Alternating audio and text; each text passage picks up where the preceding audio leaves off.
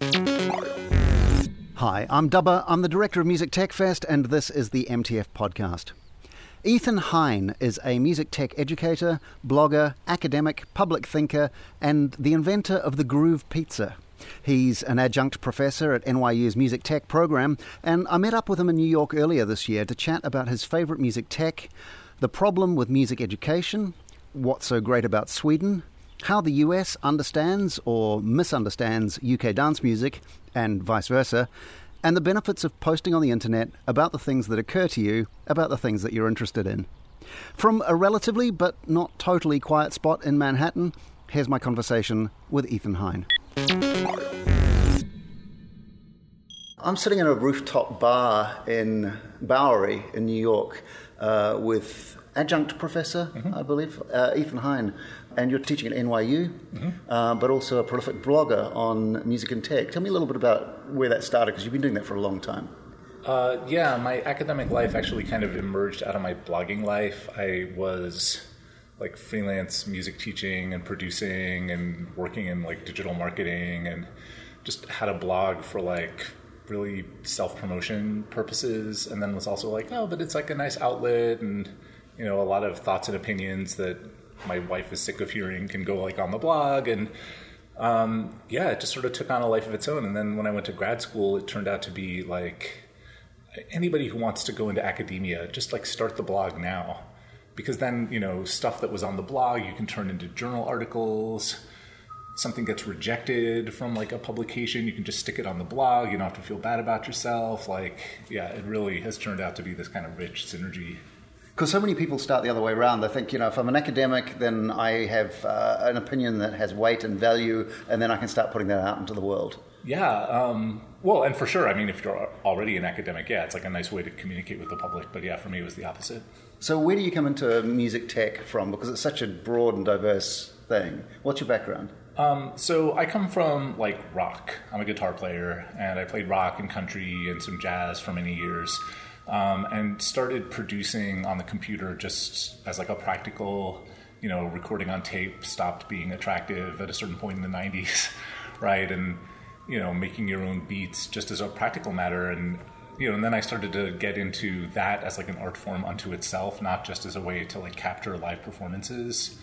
Um, and then, you know, time passed and guitar playing opportunities dried up and producing stuff on the computer, opportunities kept multiplying. And, uh, you know, finally, when I wanted to go back to school and, you know, do music more seriously because I was sick of digital marketing, um, that the music technology program at NYU, which I would recommend to anyone who's a disaffected pop musician who wants to find a way into academia. Yeah, it's just the most natural home.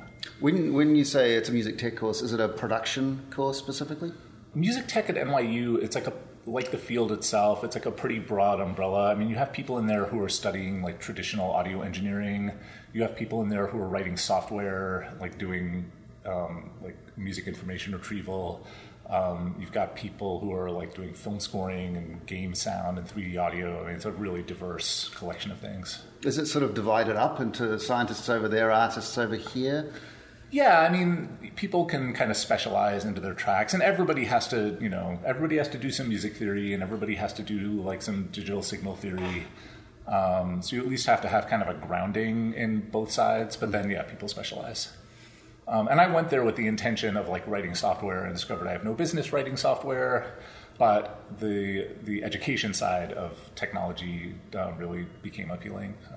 So, from when you say the education side, do you mean actually uh, standing in front of a classroom, talking to people about uh, technologies, or working on research projects, or, or, how does it work for you? So, a combination of things. Um, when I my master's thesis project at NYU is this thing called the Groove Pizza, which is a web-based drum machine that is arranged in a circle like a clock face. Um, if you go to musedlab.org slash groove pizza or just Google groove pizza, there it is. Mm-hmm.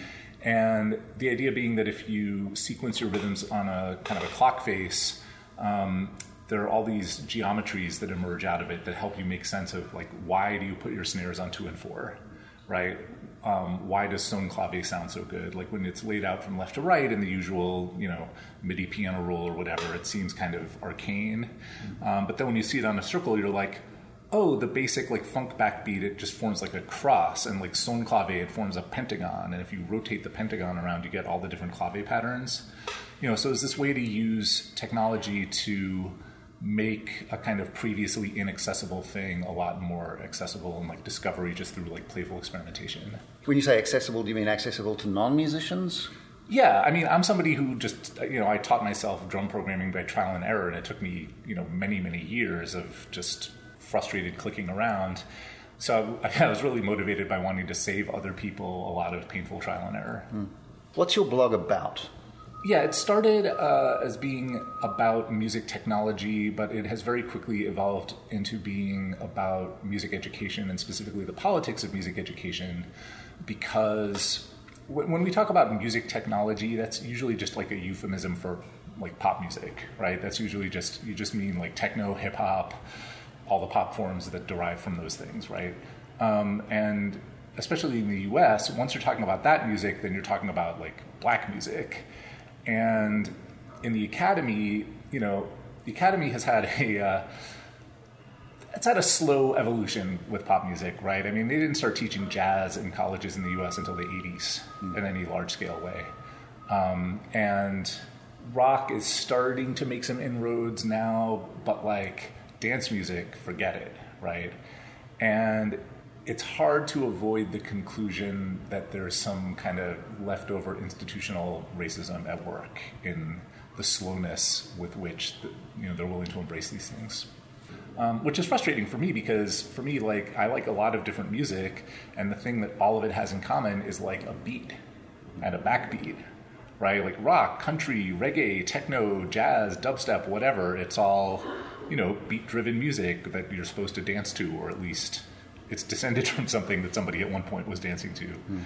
And in the academy, okay, like literally I got asked by the lady who runs NYU's laptop ensemble, which is super avant garde she's like, you know, hey, I'd love it if you wrote something for us. I'm like, oh, that's awesome. I've never written something for Laptop Ensemble. She's like, yeah, do whatever you want, just no beats. and I'm like, oh, that's, huh, like, okay.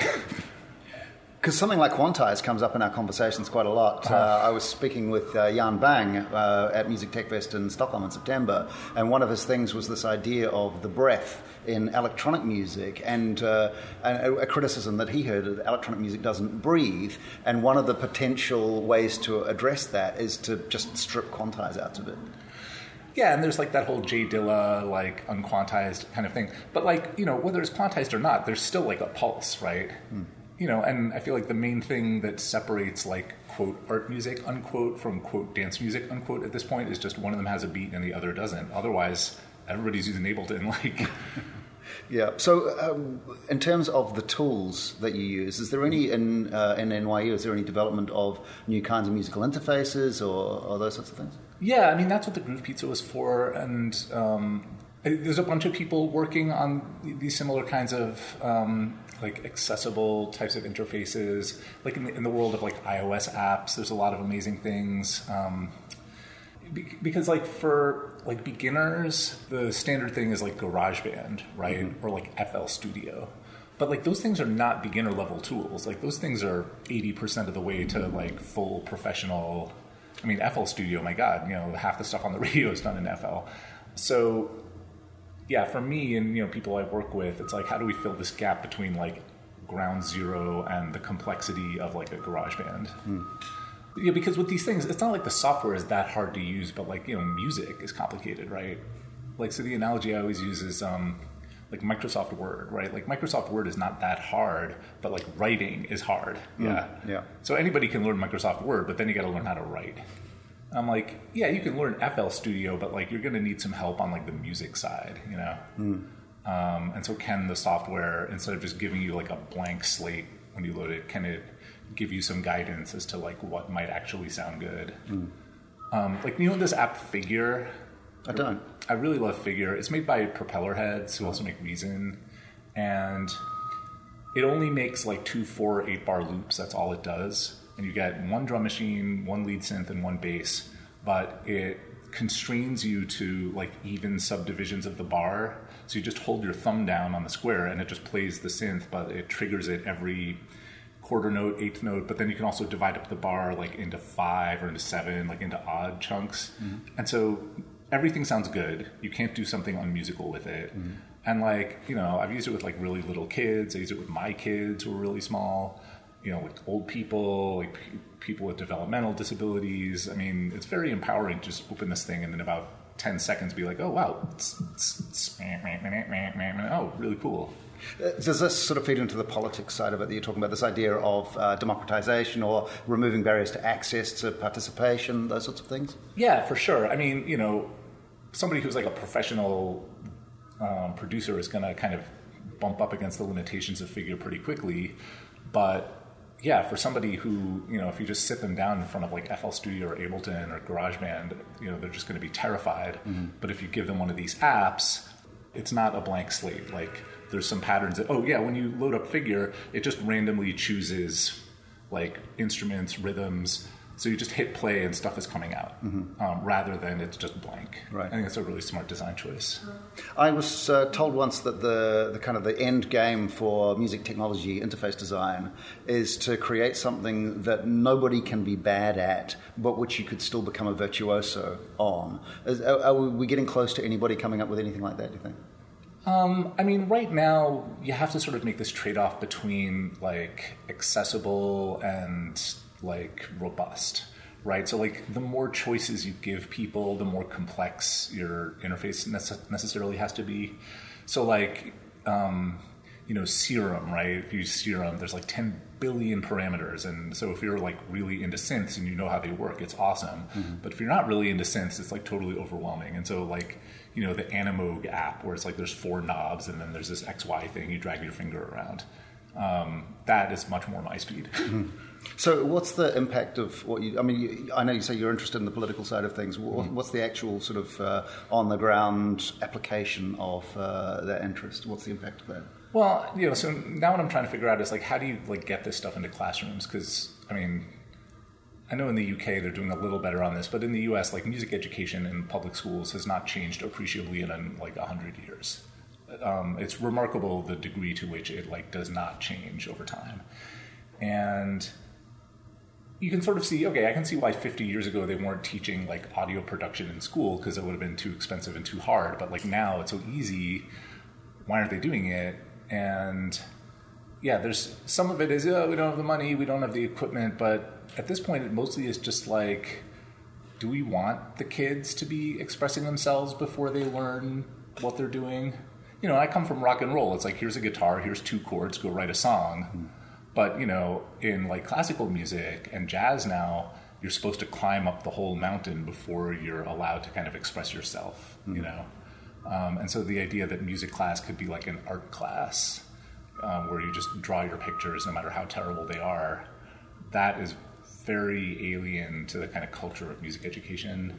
And yeah, I, I thought it was a technology obstacle, and it is not. it's a cultural obstacle. Yeah, as so many things are. Yeah, Um, right. are- Are you one of these people that uh, believes that uh, not just if you get better at music, then your life is richer and has music in it and, and so on, but if you get better at music or you teach music to kids in school, that everything gets better? Yeah, I mean, there's all this malarkey about how it like makes you better at math and stuff. Um, I mean, I don't think it hurts your ability to do math, but I think that's sort of an unfortunate advocacy angle. Better to just say like, yeah, it's actually the best advocacy angle I've heard is this guy Steve Dillon, who's an Australian music educator, um, who said it's a public health measure. You know, it's more effective uh, than antidepressants and has fewer side effects um, you know, especially for kids who are, you know, they're having trouble at home or, you know, they're struggling for whatever reason. I mean, music might be like the one thing in their day where they feel kind of validated as a person, you know? And also, it's social. I mean, one of the, the main contributors to mental illness is loneliness. Yeah, absolutely. Um, and so, people not just making music, but making music together, I guess, Yeah. is, is something. Right. And so whether you're in like the wind band or you're in the punk band or you're, you know, just producing hip hop tracks with your buddy in your bedroom, yeah, absolutely a way to like get past the isolation. What are some cool projects that you've seen uh, coming out of, particularly NYU? A thing at NYU that I'm really proud of is um, we got a gift from Ed Sullivan's grandson to start this kind of music mentorship club. Uh, it was originally called the Ed Sullivan Fellows Program, and now it's called Core Music. And the idea was, you know, NYU has all these awesome studios and facilities that aren't really used on the weekend. So on the weekend, we have these young kids, these rappers and producers uh, coming in from like, you know, eastern parts of Brooklyn and the Bronx, um, and they just like set up in the studios and in classrooms and conference rooms and record tracks. And we thought we were going to be doing like all this formal education. Uh, it turns out the kids don't need it; they just need a place to do their thing. Mm. Um, and you know, for me, like I love hip hop, but I'm a real outsider to it, and it's really been an education for me, just getting to hang out with them and see how they work. Um, you know, and I know for them, some of their lives are really hard, you know, and uh, it's just nice for them to get to go into like a fancy recording studio and behave, you know, feel like they're an artist, not just some kid, you know. Mm. Uh, do you have any sense of a kind of a difference in the context of the US as opposed to say Europe and the UK? Yeah, I mean, so I know you know the UK is has been trying to do this kind of pop music pedagogy um, for many decades, and I know it sort of proceeded in fits and starts, but. Uh, Lucy Green, who's kind of the leading voice of pop music pedagogy, um, you know, she uh, she's based in the UK and she's been writing about this stuff since the 80s. Mm. Um, and in Scandinavia, they're doing amazing things. You know, every school in Sweden has like a rock band in it. Um, and like half the pop music producers in America are Swedish, I assume, because of this awesome schooling that they get. Mm. Um, and, you know, and like Finland is doing awesome things with this. Um, as with so many things in education, you know, like teachers in the U.S. are like looking at Finland and Sweden, being like, "Oh man, we are so far behind." And yet, everybody wants to come here. Wants you know, the, the indicator of success is uh, we we made it in America. Yeah, no, because I mean, America's music culture is awesome. Like our institutional culture is a nightmare, but I mean, we have all the African Americans, and that's where all the ideas come from. So yeah, it makes sense. And also the sheer size of the potential audience, I guess, is, is part of that. But, but I mean, there are, there are three, I was having this conversation last night, there are three net exporters of music in the world. There's the US, the UK, and Sweden. Yeah. Everybody else brings right. in more music than they send out, no, economically speaking. This is true. Um, but uh, so to get, basically, to get into the US means you get into the world. Yeah. Uh, I, I, guess it's kind of the, the, way you see that. But do, you, do, do, the people here see that as an advantage? We're in America now, so we're already sort of halfway to made it. Um, I mean, it's weird. Like the the formal music education world is so disconnected from like America's music culture, and like always has been, right? Like they have, they started appreciating jazz in Europe at kind of in, in the sort of highbrow uh, setting decades before they did here, mm. right? And you think about rock, like you know, here it was a sort of low class music, for, you know, for like black kids and juvenile delinquents, and then the Beatles and the Stones were like, oh no, hey, like everybody could enjoy this. Uh, and then techno, right? Like it comes out of these black clubs in Chicago and you know New York, and then it's really like the Germans and the Brits who are like, oh guys, kind of let's reflect your own stuff back at you. Um, so yeah, I definitely think a lot of this stuff is appreciated in Europe much more than it's appreciated. I mean, we financially support it, right? Like, but yeah, we definitely don't give it a lot of love. Yeah, uh, EDM, for instance, yeah. which has come to mean something specific here that it didn't mean when it kind of, uh, you know, was sort of in tiny clubs in the UK. It's sort of yeah. the, the, the, cultural interpretation of what a particular type of music is about, I think, is really interesting. For sure. Um, but uh, in terms of the interfaces, just to go back to the political dimension of that, is there, a, do you think, a political dimension to the way in which interfaces are designed? Uh, that uh, that reflect, you know, that actually have an impact on, you know, who can make music and, and so on. Yeah, I mean, you know, I know like software developers tend to not think in these terms, but um, I've befriended a lot of people at Ableton, and I love Ableton. Like, I'm not on their payroll, but like, I just think it's like one of the coolest things that's ever existed, and they. You know, they taught me a lot about music because the whole premise of the thing is that you're using existing recordings as like raw material for new music. Like you're literally just playing these loops as an instrument.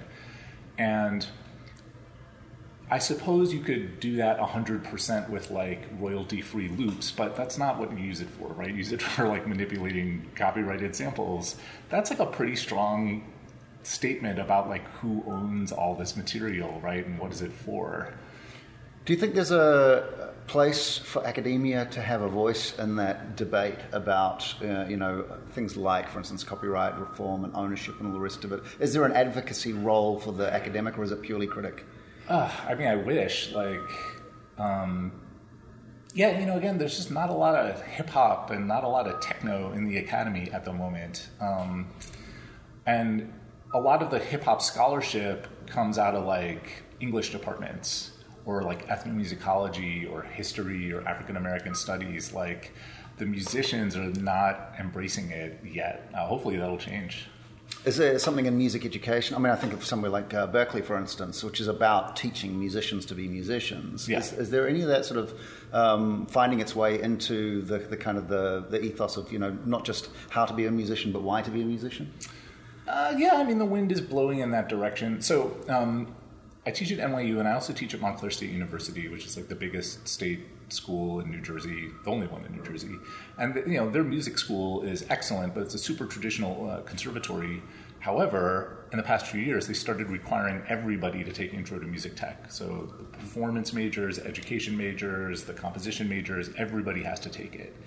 Um, and I mean, I use that class as an opportunity to say, like, hey guys, there's been a lot of water under the bridge in the past 50 years. with you know, um, yeah, you really have an opportunity to rethink like what musical creativity even is. And sure, you can go back to being a flute performance major after this class is over and do what you want, but at least you have an opportunity to say, oh wow, but I could also like make beats with my phone, huh?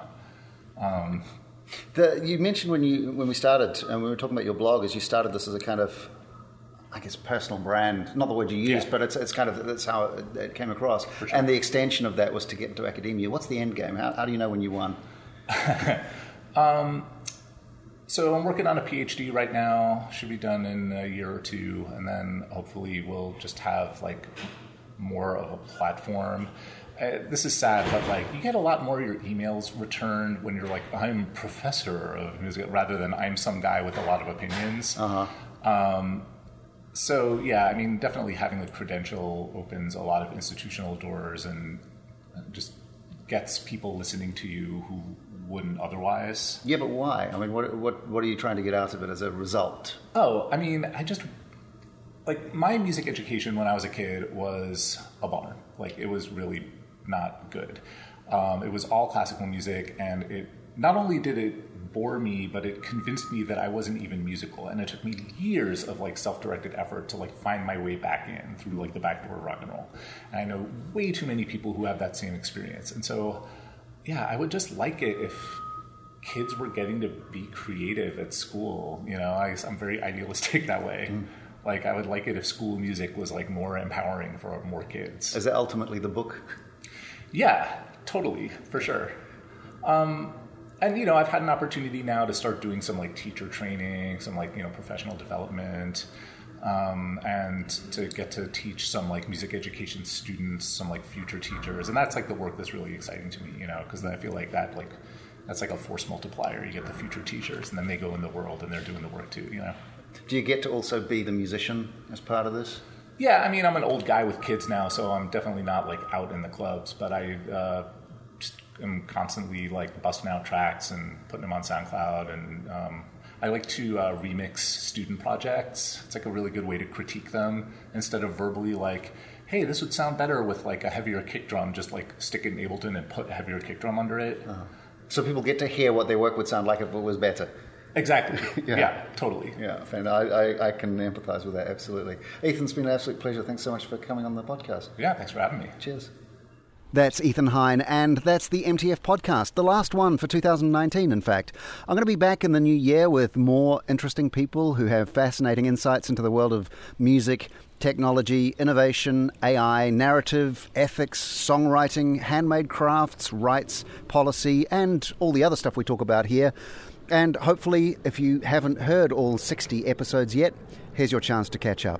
In the meantime, enjoy the rest of your year. Have a fantastic holiday season, whatever holidays you happen to enjoy, wherever you happen to enjoy them. And I'll catch you back here in the new year. Cheers.